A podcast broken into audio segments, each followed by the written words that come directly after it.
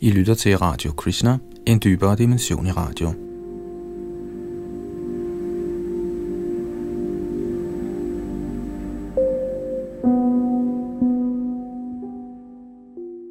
Så skal vi til tredje kapitel i Lalitanats bog om Darwin, Darwin i nyt lys.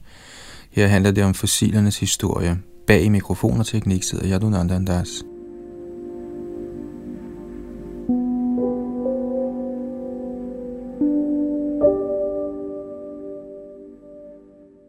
Ifølge ordbogen er et fossil, citat, et i jordskorpen indlejret og bevaret levn eller spor af en organisme, eksempelvis en knogle eller et aftryk af et blad fra en fortidig geologisk tidsalder, citat slut. En hver form for plante eller dyr kan bevares for eftertiden, ofte ved at blive forstenet, hvis det bliver begravet hurtigt nok under de rigtige omstændigheder – Naturligvis ender kun en brøkdel af alle organismer som fossiler, mens de fleste nedbrydes eller ædes af ådsledere. Ikke desto mindre er milliarder af organismer blevet til fossiler i løbet af det anseelige antal år, som det har taget jorden at nå til sit nuværende stadie. Disse fossiler har efterladt en veritabel historiebog, en jordlagenes optegnelse over livet på jorden –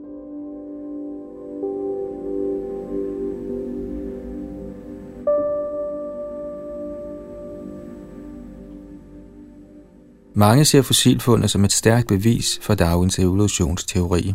En udgivelse fra 2008 fra The US National Academy of Sciences, NAS, Science, Evolution and Creationism, eller videnskab, evolution og kreationisme, bemærker, at citat, fossilfundene fortsætter med at levere nye og tvingende beviser for den evolutionære historie, og fossilfundene udgør et omfattende bevis for, at evolution har fundet sted.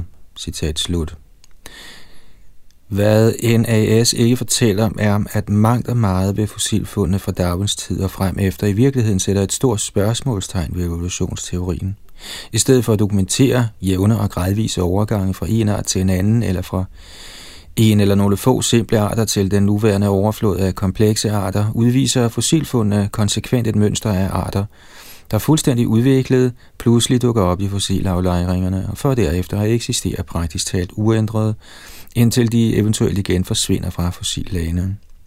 Charles Darwin omtalte dette som et problem i arternes oprindelse. Jeg citerer, Antallet af mellemformer, der tidligere har eksisteret, må i sandhed være enormt. Hvorfor er der ikke hver eneste geologisk formation og hver eneste aflejring fuld af sådanne mellemformer? Geologien viser os helt sikkert ikke nogen sådan trinrække af organiske væsener, og det er måske den største og alvorligste indvending, man kan gøre mod teorien. Citat slut. Darwin antog fossilfundene for måske den største og alvorligste indvending mod sin teori.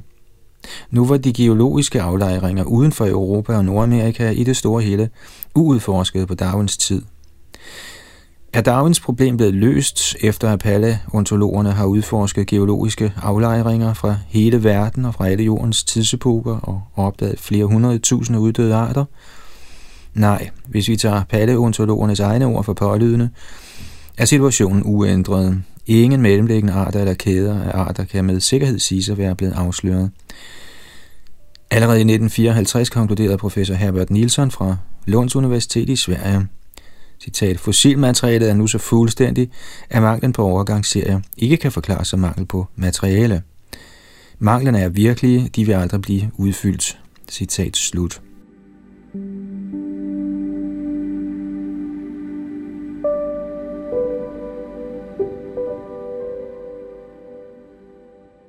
Paleontologen David Rope sagde noget i samme retning i 1979. Citat, vi er nu omkring 120 år efter Darwin, og kendskabet til fossilaflejringerne er blevet voldsomt forøget. Ironisk set har vi endnu færre eksempler på evolutionære overgange, end vi havde på Darwins tid. Citat slut. Paleontologen Niles Aldridge skrev i 1995, citat, Intet under, at paleontologerne så længe ved tilbage fra evolutionen. Den tog aldrig ud til at ske, Flittige indsamlinger op ad lodrette klippevægge giver zigzag-mønstre, små svingninger og meget sjældent en samlet lille ændring over millioner af år. i et alt for langsomt tempo til at kunne redegøre for de uhyre ændringer, der er sket i evolutionens historie. Når vi faktisk ser indførelsen af evolutionære nyheder, viser de sig som oftest med et brag, og ofte uden solide beviser for, at fossilerne ikke udviklede sig andet steds. Evolutionen kan ikke blive ved med at foregå et andet sted, men det er alligevel sådan, fossillagene har virket på mange en fortvivlet paleontolog, der har forsøgt at lære noget om evolutionen. Citat slut.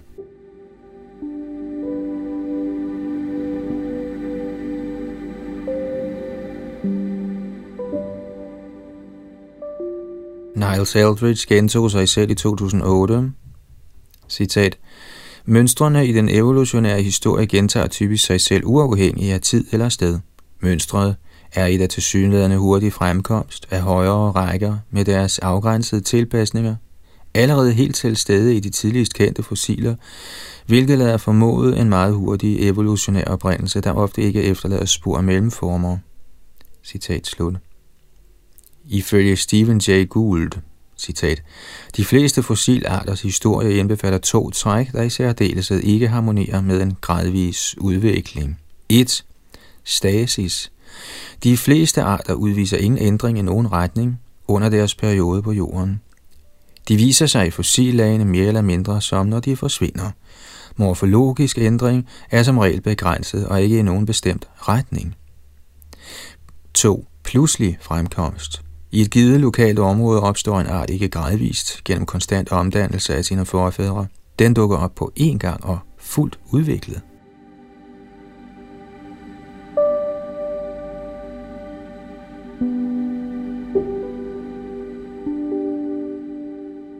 De geologiske aflejringers ufuldkommenhed.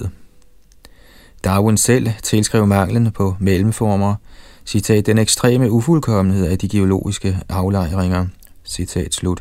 Han gjorde gældende, at siden kun en smule af det, der dør, bliver til fossiler, må de geologiske aflejringer nødvendigvis være ufuldstændige. Men selvom de fleste levende organismer aldrig bliver til fossiler, fremfører Bill Dembski og Jonathan Wells, at der stadig er god grund til at mene, at fossilaflejringerne giver et ganske godt billede af livets historie på jorden. Hvor fuldstændigt billedet er, kan forstås ved at bestemme, hvor godt nulevende livsformer er repræsenteret blandt fossilerne. Det skulle give os en idé om, hvor tilbøjelige arter generelt er til at blive bevaret som fossiler.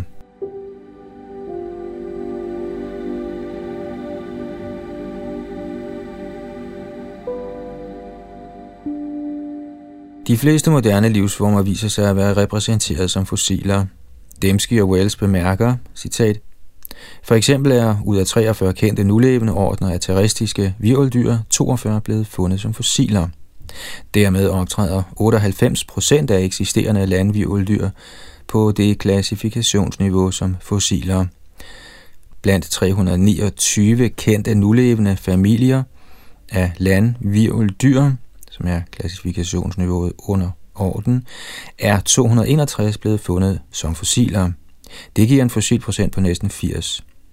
Hvis man ser bort fra fugle, der mere sjældent ender som fossiler, er ud af 178 nulevende familier 156 blevet fundet som fossiler. Det er en fossilprocent på næsten 88.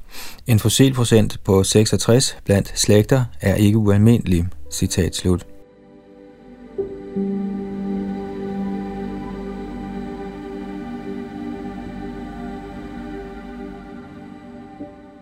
Det ser således ud til, at de fleste organismer er repræsenteret blandt fossilerne. Hvis det er korrekt, tog Darwin fejl med hensyn til, at manglen på mellemformer kan tilskrives ufuldstændig fossildannelse i de geologiske lag. Det sætter også en anden af Darwins forudsigelser i et andet perspektiv. I arternes oprindelse skrev han, citat, Ifølge denne teori må der have eksisteret utallige overgangsformer, citat slut. Evolutionister taler ofte om de hundreder af millioner og selv milliarder af arter, der må have eksisteret. Men det virkelige antal af arter og planter dyr, som man har kategoriseret, ligger ikke i størrelsesordenen af milliarder, men er omkring 200-300.000 uddøde fossilarter. Sammenhold dette med de ca. 1,8 millioner nulevende arter eller arter, der uddøde i historisk tid. Med andre ord er de millioner af mellemliggende arter, som Darwin forudsagde, aldrig blevet fundet, og der er ingen særlig grund til at tro, at det nogensinde vil blive fundet. Fossilfundet tyder på, at sådanne arter aldrig har eksisteret.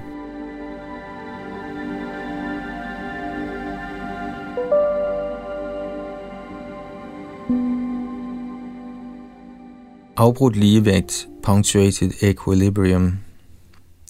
For at bevare Darwins evolutionsteori har paleontologerne forsøgt sig med forskellige forklaringer på manglen på overgangsformer. I 1940'erne foreslog den tysk-amerikanske genetiker Richard Goldsmith teorien om håbefulde vandskabninger, eller hopeful monsters. En idé om, at en art pludselig gav fødsel til en helt anden art, for eksempel at en dinosaur gav fødsel til en fugl. Selvom hans idé blev latterliggjort, afspejler det, at han i hele taget lancerede den, en reel bekymring over den plage med mangel på overgangsformer i fossilerne.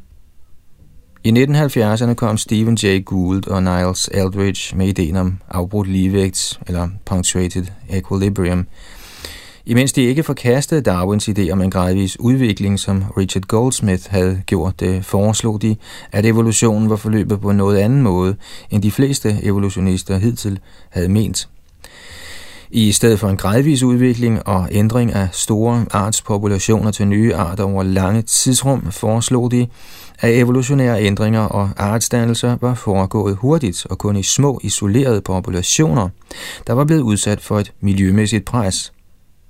Når isolationen igen var blevet brudt efter et geologisk øjeblik, altså nogle få tusinder eller hundredtusinder år, ville en ny art pludselig dukke op på scenen og udkonkurrere den gamle, som den havde forgrenet sig fra. Det forklarer, hvorfor fossilerne viser stasis, efterfulgt af pludselige eksplosioner af forandring. Hvor er det fossilerne er de isolerede populationer, der kan ophav til nye arter? Ifølge denne teori eksisterede disse arter på for små og isolerede områder, og i alt for kort tid til at kunne have efterladt sig mange fossiler.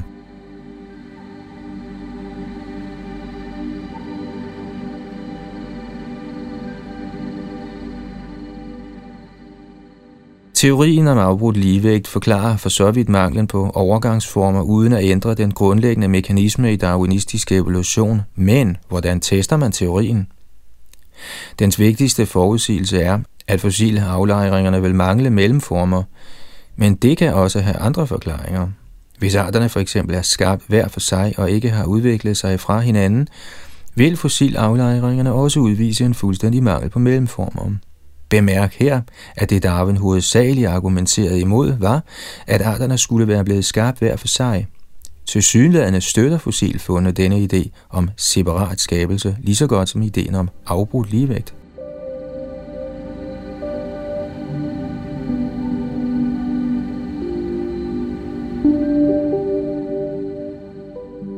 Kambriske eksplosion ud fra det fossilmateriale, som nu accepteres af moderne paleontologer, er et af de mest gådefulde træk ved fossilaflejringerne den såkaldte kambriske eksplosion.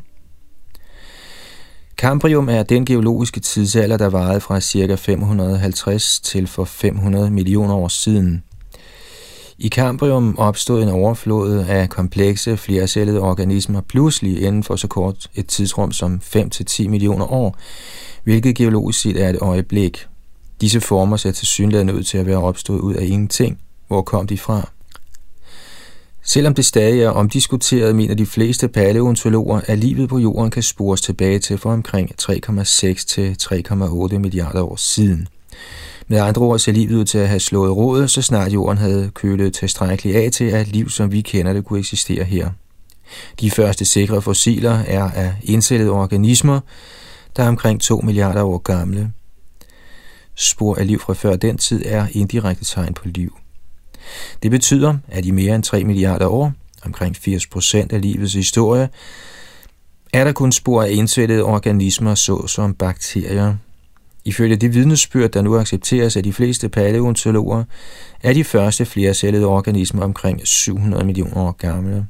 Disse organismer blev først opdaget i Daikara-bjergene i Australien. Paradoxalt nok ser disse organismer ikke ud til at være beslægtet med eller forfædre til moderne organismer. Ifølge den generelle paleontologiske opfattelse opstod de moderne livsformer i den kambriske eksplosion. Med andre ord har man med et en rigdom af flercellet liv med organismer, der er lige så komplekse som organismer er i dag.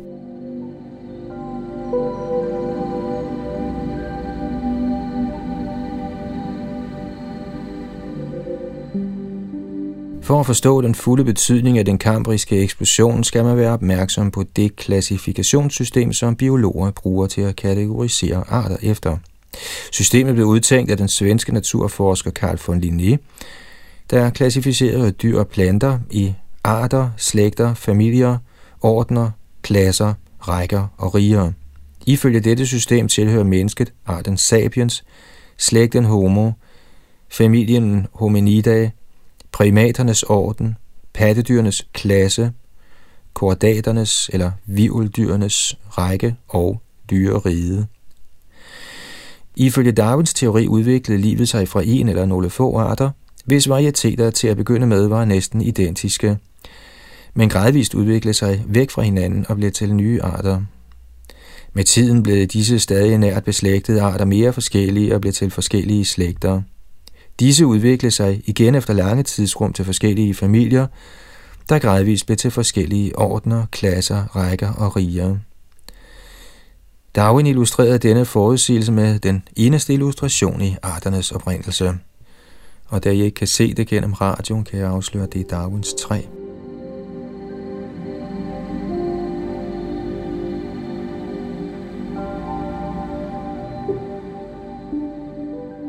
Den kambriske eksplosion vender bunden i vejret på denne del af Darwins træ og denne del af hans teori. Pludselig myldrer jorden med så mange som 60 nye rækker. Den næste øverste klassifikationstrin. Fossilerne viser ikke spor af disse rækker før kambrium. Nogle evolutionister har foreslået, at grunden til dette er, at levende organismer før kambrium ikke havde udviklet hårde skeletdele og dermed ikke efterlod mange fossiler men der er talrige eksempler på fossiler af bløde lægemsdele. De omtalte fossiler fra Edaikara i Australien er et sådan eksempel. Den kambriske eksplosion var virkelig og kræver en forklaring. Den kambriske eksplosion bliver endnu mere slående af, at alle de rækker, som vi kender i dag, for de flestes vedkommende opstod i Kambrium. Nogle få undtagelser ser ud til at være opstået i den efterfølgende periode Ordovisium, men mange paleontologer har en mistanke om, at de også opstod i Cambrium, og man blot endnu ikke har fundet fossiler af dem fra den periode. Der er med andre ord ikke opstået flere nye rækker i de sidste 500 millioner år. Det er naturligt, at det har fået mange til at sætte spørgsmålstegn ved Darwins forudsigelse om en gradvist, næsten usynlig evolution fra enkle til mere komplekse organismer.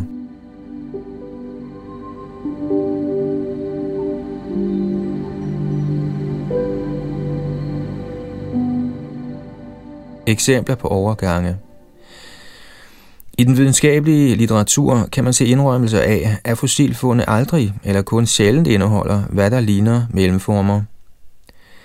Men samtidig finder man det også hævdet, at fossilfundene dokumenterer adskillige eksempler på overgangsformer. Lad os se på nogle af dem. Efter lanceringen af teorien om afbrudt ligevægt brugte mange kritikere af evolutionsteorien Gould og Eldridges erklæringer om mangel på overgangsformer i deres kritik. Gould følte sig tvunget til at forsvare darwinismen, og uden at tage sine indrømmelser af manglen på overgangsformer tilbage, modererede han sin position. Nu hævdede han, at der er mindst to gode eksempler på overgangsformer i fossillagene. Hans ene eksempel var menneskets evolution, en proces, som han hævdede, støttes af en ubrudt kæde af fossiler fra nutiden tilbage til for omkring 3 eller 4 millioner år siden. Hvorfor disse aldre sammen med hele billedet af menneskets evolution kan diskuteres, er emnet i Michael Cremers kapitel Menneskets oprindelse og de arkeologiske fund, kapitel 9. Goulds andet eksempel var overgangen fra krybdyr til pattedyr, Douglas Fortuima diskuterer dette emne i sin universitets lærebog Evolutionary Biology.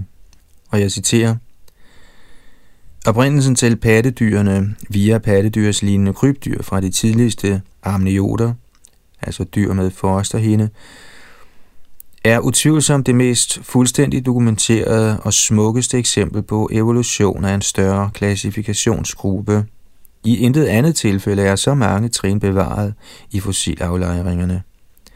Oprindelsen til pattedyrene gendriver med garanti kreationisternes påstand om, at fossilerne ikke dokumenterer evolution. Den viser også, hvordan karaktertræk kan gennemgå voldsomme forandringer for at tjene nye funktioner. Citat slut.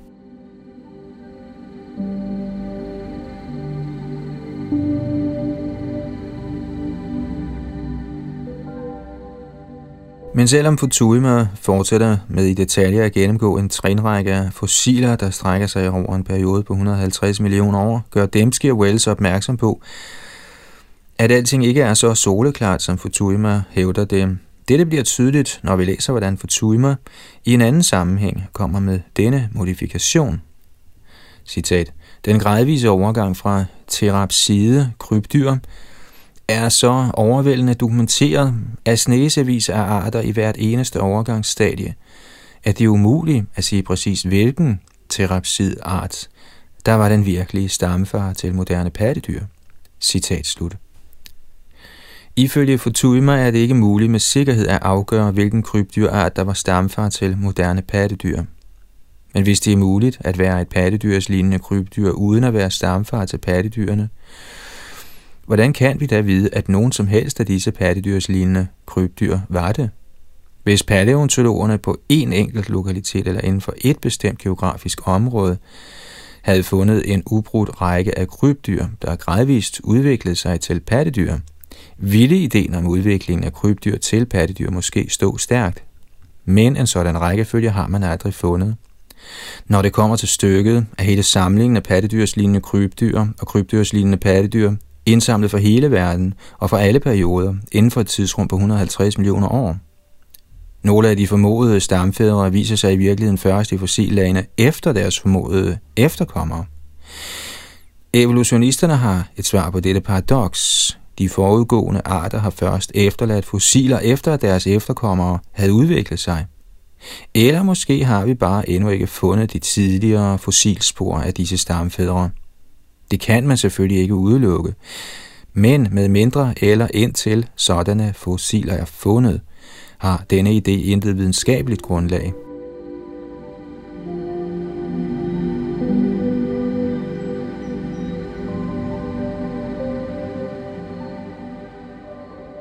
Det er vigtigt at huske på, at arter kan dele ligheder uden at være beslægtet i evolutionær forstand.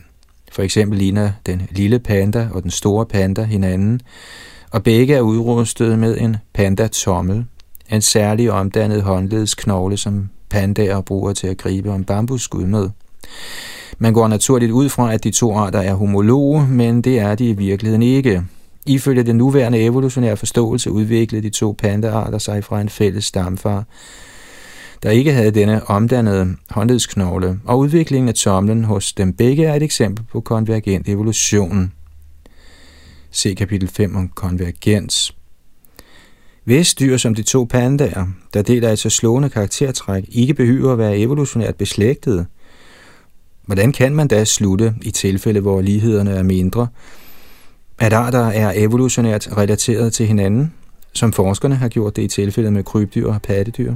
Videnskabeligt set er der intet tvingende grundlag for en sådan konklusion.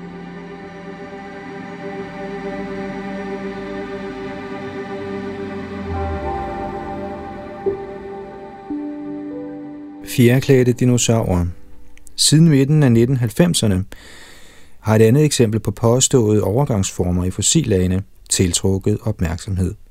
Overgangen fra dinosaurer til fugle – mange anser nu dette for at være en af de stærkeste gendrivelser af påstanden om, at der ingen tilfælde er af overgangsformer blandt fossilerne. I dag kan de fleste evolutionære biologer citere et antal tilfælde af påståede fossile dinosaurer, der enten har fjer eller protofjer. Et dunagtigt lag, som man mener fuglenes krybdyr stamfædre udviklede for at isolere sig mod kulde. Mange videnskabsmænd anser denne overgang for at være så veldokumenteret, at diskussionen er slut. Paleontologen Richard Prum skrev i 2003, citat, det er på tide at ophøre med debatten om fuglenes afstamning fra terapoderne og komme videre med at udforske i fuglenes biologi i lyset af deres terapod herkomst. Citat slut. Kommentarer som Proms er del af en hissig debat bag kulisserne i den paleontologiske verden, Proms bemærkning var direkte rettet mod en lille gruppe videnskabelige kolleger, der stadig nægter at acceptere den ellers næsten universelle opfattelse af, at fuglene udvikler sig fra klassen af krybdyr, der bredt kaldes terapoder. Skeptikerne er ikke antievolutionister. De finder blot ikke beviserne for de fjerklædte dinosaurer overbevisende. En af disse skeptikere er paleornitologen Alan Fedokia fra University of North Carolina, USA. En paleornitolog forsker i fuglenes oprindelse. Han skrev i 1997, citat, Jeg har studeret fuglekranier i 25 år, og jeg ser ingen ligheder overhovedet. Jeg kan bare ikke få øje på dem. Fuglenes terapode oprindelse er efter min mening en af de største skampletter på paleornitologien i det 20. århundrede. Citat slut. I Do Feathered Dinosaurs Exist, eller findes der fjerklædte dinosaurer, en afhandling fra 2005 og til dels en respons til Richard Prom, fremlagde Fedokia og to kolleger resultaterne af en undersøgelse, som de havde foretaget af alle de påståede fjerklædte dinosaurfossiler – de konkluderede, at de formodede protofjer i virkeligheden ikke var fjer, men opløst kollagen, et protein, der er den vigtigste bestanddel i hud og skin. Fedokia og hans kolleger studerede også hud fra hajer og delfiner under forrødnelse. De konstaterede, at kollagenet på disse dyr udviklede de samme strukturer som dem, der forbindes med protofjer. De påpegede videre, at man også i nogle tilfælde har fundet samme strukturer på fossiler af andre krybdyr, som ikke anses for at være beslægtet med fugle. Fedokia og hans kolleger konkluderede, citat, Det er sandsynligvis for tidligt at erklære, at, og her citerer de Prom, det er på tide at ophøre med debatten om fuglenes afstamning fra terapurerne, og det var altså Prom i 2002. At ophøre med debatten kan have held til at skjule problemer, snarere end at finde svar på vigtige videnskabelige spørgsmål. Problemet med fuglenes oprindelse er langt fra løst. Citat slut.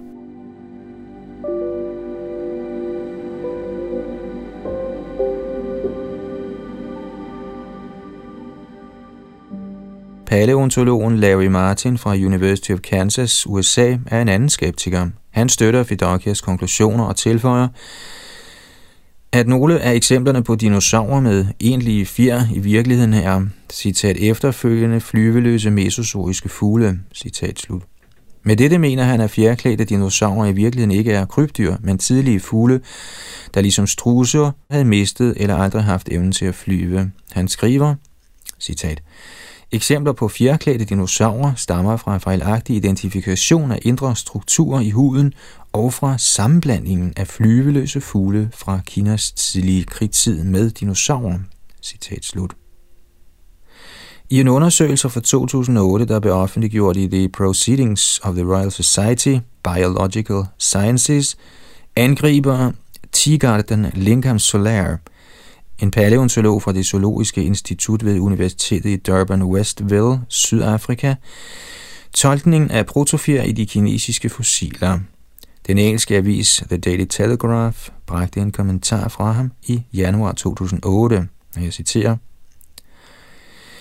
Videnskabsmændene må nu virkelig se at vælge mellem enten at tro på den tågede idé om protofjer, eller på realiteten af kollagen, det mest fremherskende protein hos virveldyr. At dømme ud fra vrøvlet fra de mange, der undsiger kollagen til fordel for protofjer, er jeg overbevist om, at ingen af dem i virkeligheden har studeret kollagen i dets naturlige eller rådnende tilstand. Citat slut.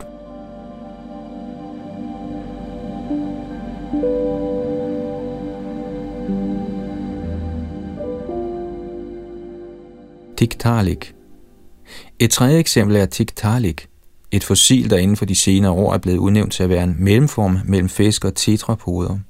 Tetrapod betyder fire fode og refererer til padder, krybdyr, fugle og pattedyr, der alle går på fire fødder eller i ben. I april 2006 kunne medierne fortælle om det sensationelle fund på øen Ellesmere i det nordlige Kanada af Tiktaalik rosae, en fisk, der skulle have trækt at placere den et sted mellem fisk og tetrapoder. Nature skrev, citat, Dette er fisken, der kravlede op fra vandet. Et ægte missing link, citat slut. Scientific American fulgte trop, citat, nyligt fundet fossil er en overgang mellem fisk og landkrabber, citat slut. I hvad der næsten lignede en velplanlagt PR-kampagne opnåede Tiktaalik en ikonisk status fra den ene dag til den anden, og citat bekræftede elementer af en større overgang i evolutionen. Citat slut. Men selvom Tiktaalik har beholdt sin ikoniske status i offentligheden, afslører en nærmere grænsning nogle af de samme problemer som historien om de fjerklædte dinosaurer. Ikke alle professionelle paleontologer er overbevist om, at den er en mellemform, og senere forskning har sat spørgsmålstegn ved hele historien. Husk på, at Tiktaalik er, når det kommer til stykket, stadig en 100% fisk, og ikke en skabning et eller andet sted mellem fisk og en tetrapode. Før Tiktaalik var den bedste kandidat til posten som mellemform en fisk ved navn Panderictus. Men med Tiktaalik indrømmede videnskabsmændene, citat, Panderictus har relativt få tetrapode synapomorfier og giver kun delvist indsigt i oprindelsen til væsentlige træk ved kraniet, lemmerne og det bærende skelet ved tidlige tetrapoder. I betragtning af den morfologiske afstand mellem ellipsostegalianske fisk og tetrapoder, har den fylogenetiske ramme for tetrapodernes umiddelbare søstergruppe været ufuldstændig, og vores forståelse af større anatomiske forandringer ved overgangen fra fisk til tetrapod været begrænset. Citat slut. Ikke blot blev Panderictus detroniseret, men man indrømmede også, at viden om overgangen fra fisk til tetrapod havde været begrænset. Interessant nok var der før Tiktaalik ingen sådanne indrømmelser.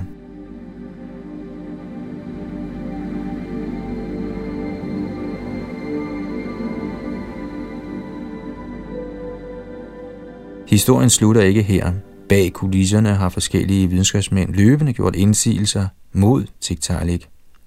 Eksempelvis kunne en undersøgelse i 2008 efter en scanning af nogle af fossilerne af Panderictus afsløre, at dennes knoglestruktur i finnerne var tættere på tetrapoder end Tiktaaliks var.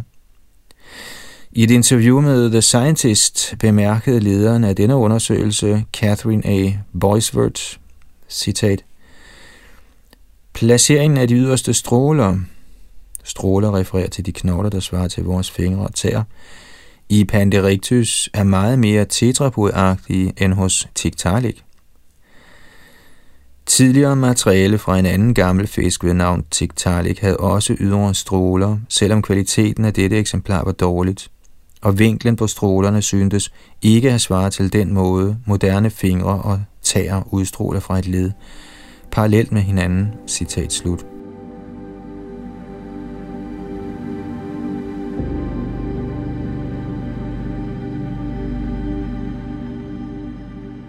Da Tiktaalik først blev bragt til offentlighedens opmærksomhed, nævnte ingen, at dets kvalitet som et fossilt eksemplar var dårligt.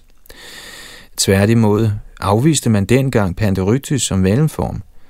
To år senere skubber Panderictus igen Tiktaalik ned fra tronen. Hvad mere er, kunne National Geographic fortælle, hvordan evolutionsbiologen Michael Coates fra University of Chicago ikke var overbevist om, at de fingerlignende strukturer i Panderictus findes svarer til vores fingre. For det første havde han fundet dem usædvanligt flade for stråleknogler.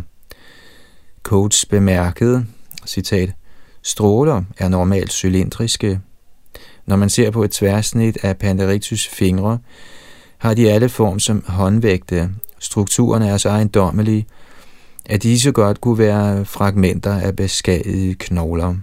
Citat slut.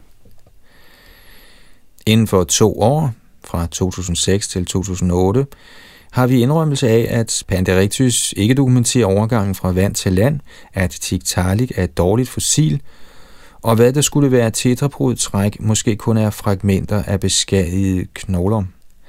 Er videnskabsfolkene virkelig så overbeviste om deres fossiler, som de populære massemedier vil have os til at tro det?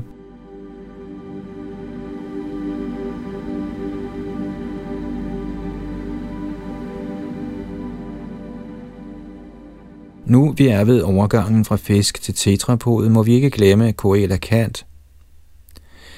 I mange år var en bestemt fossilfisk ved navn Coelacanth kendt vidt og bredt som den første fisk, der gik på land. Man mente, at denne bestemte art næsten havde ben som tetrapoder, såvel som begyndelsen til lunger. Man mente også, at den havde levet i lavvandede områder på grænsen mellem vand og land og uddøde for omkring 70 millioner år siden. Det kom derfor som en overraskelse i 1938, da et levende eksemplar af Coelacanth blev fanget ud for Sydafrikas kyst i det indiske ocean. Ydermere var denne fisk, der skulle være lige på nippet til at tage det sidste skridt til at blive et fuldstændigt landdyr, i virkeligheden en dybhavsfisk, der aldrig kom længere op end 180 meter under overfladen.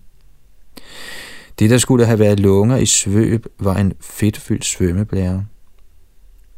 Der er endnu flere eksempler på påståede overgangsformer, for eksempel de fossilrækker, der skulle dokumentere hestenes og valernes evolution. Ved nærmere eftersyn dukker der tilsvarende problemer op som ovenfor. Alt i alt fortsætter fossilfundet med at udgøre en udfordring for Darwins evolutionsteori. I strid med Darwins forventninger er reglerne lange perioder med stasis, afbrudt af pludselige fremkomster af fuldstændig nye former. Mellemformer er sjældne, og de eksempler på mellemformer, der til synlande findes, kan ved nærmere eftersyn alvorligt bestrides. Som Henry G., ledende videnskabsskribent ved Nature, skrev, citat, Intet fossil begraves med sin fødselsattest. De intervaller af tid, der skiller fossilerne, er så enorme, at vi ikke kan sige noget med sikkerhed om deres mulige forbindelse til hinanden gennem herkomst og afstamning. At tage en række fossiler og hævde, at de repræsenterer en slægt, er ikke en videnskabelig hypotese, der kan efterprøves, men en påstand, der har samme gyldighed som en godnathistorie. Underholdende, måske en lærerig, men ikke videnskab. Citat slut.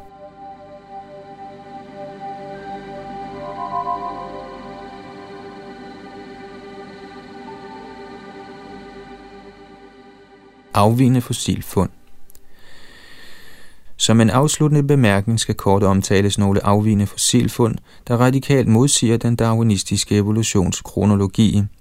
Med andre ord er de fundet i geologiske sammenhænge, der er væsentligt ældre end det tidspunkt, hvor disse arter ifølge evolutionsteorien skulle være opstået.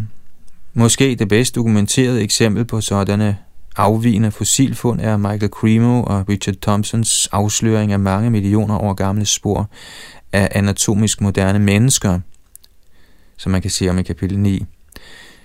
Disse fund står i skarp kontrast til den darwinistiske idé, hvor moderne mennesker som os først dukkede op inden for de sidste 100.000 eller 200.000 år. Har man gjort tilsvarende fund for andre arter end mennesker? Svaret ser ud til at være ja, men der er langt mellem sådanne eksempler. Måske de bedst kendte tilfælde er afvigende spor af blomsterplanter i bjergarter, der er meget ældre end den accepterede alder for sådanne planter.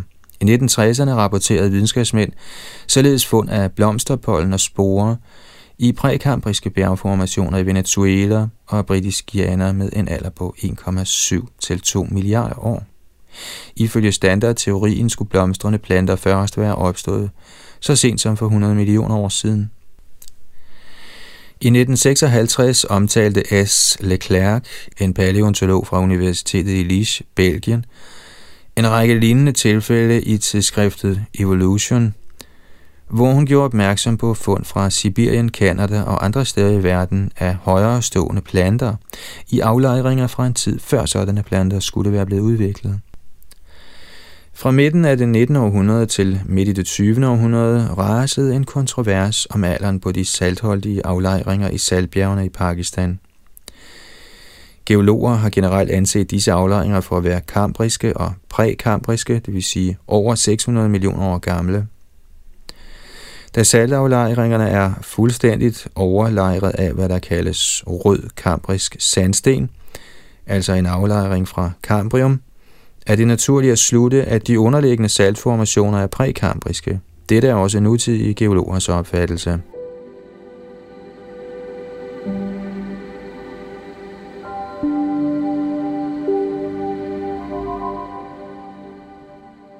I midlertid satte paleontologerne spørgsmålstegn ved denne alder, da de fandt mikrofossiler af insekter og blomstrende planter i saltformationerne. En forsker, der gjorde indsigelse mod geologernes aldersbestemmelse, var professor B. Sani, der mente, at saltformationerne måtte være fra Eocene omkring 55 millioner år gamle, for ifølge gængs evolutionsteori kunne disse fossiler ikke være blevet aflejret før det tidspunkt.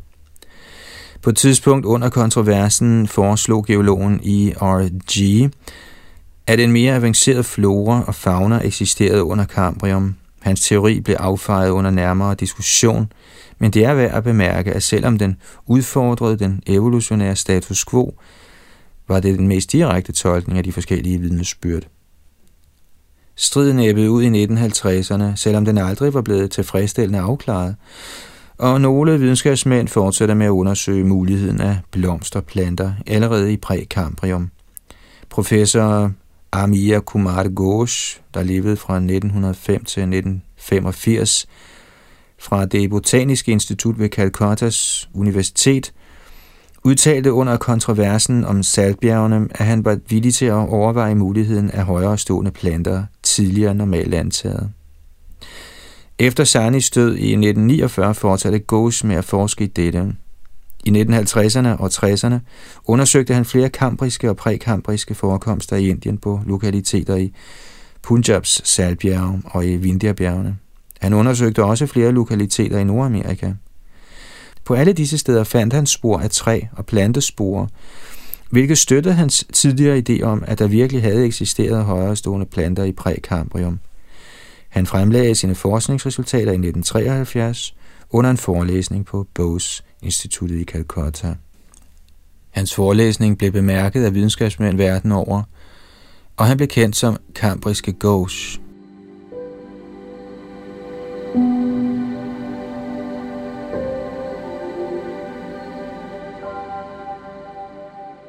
Der findes altså eksempler på sådanne afvigende fossilfund, men der er langt imellem dem. Måske er forklaringen, at næsten ingen søger efter dem. Det videnskabelige samfund ansporer generelt ikke til udforskning af idéer, der potentielt kan vende radikalt op og ned på almindeligt accepterede teorier, og det er usandsynligt, at videnskabsmænd, der er overbevist om den gængse darwinistiske teori, vil søge efter fossilfund, som modsiger den. Fossilfund, som de er overbeviste om, slet ikke findes. Når som helst sådanne fund alligevel er dukket op, er der blevet brugt mange ord og kræfter på at forklare dem inden for det herskende teoretiske paradigme. Ingen overvejer, om den nuværende teori kunne være forkert.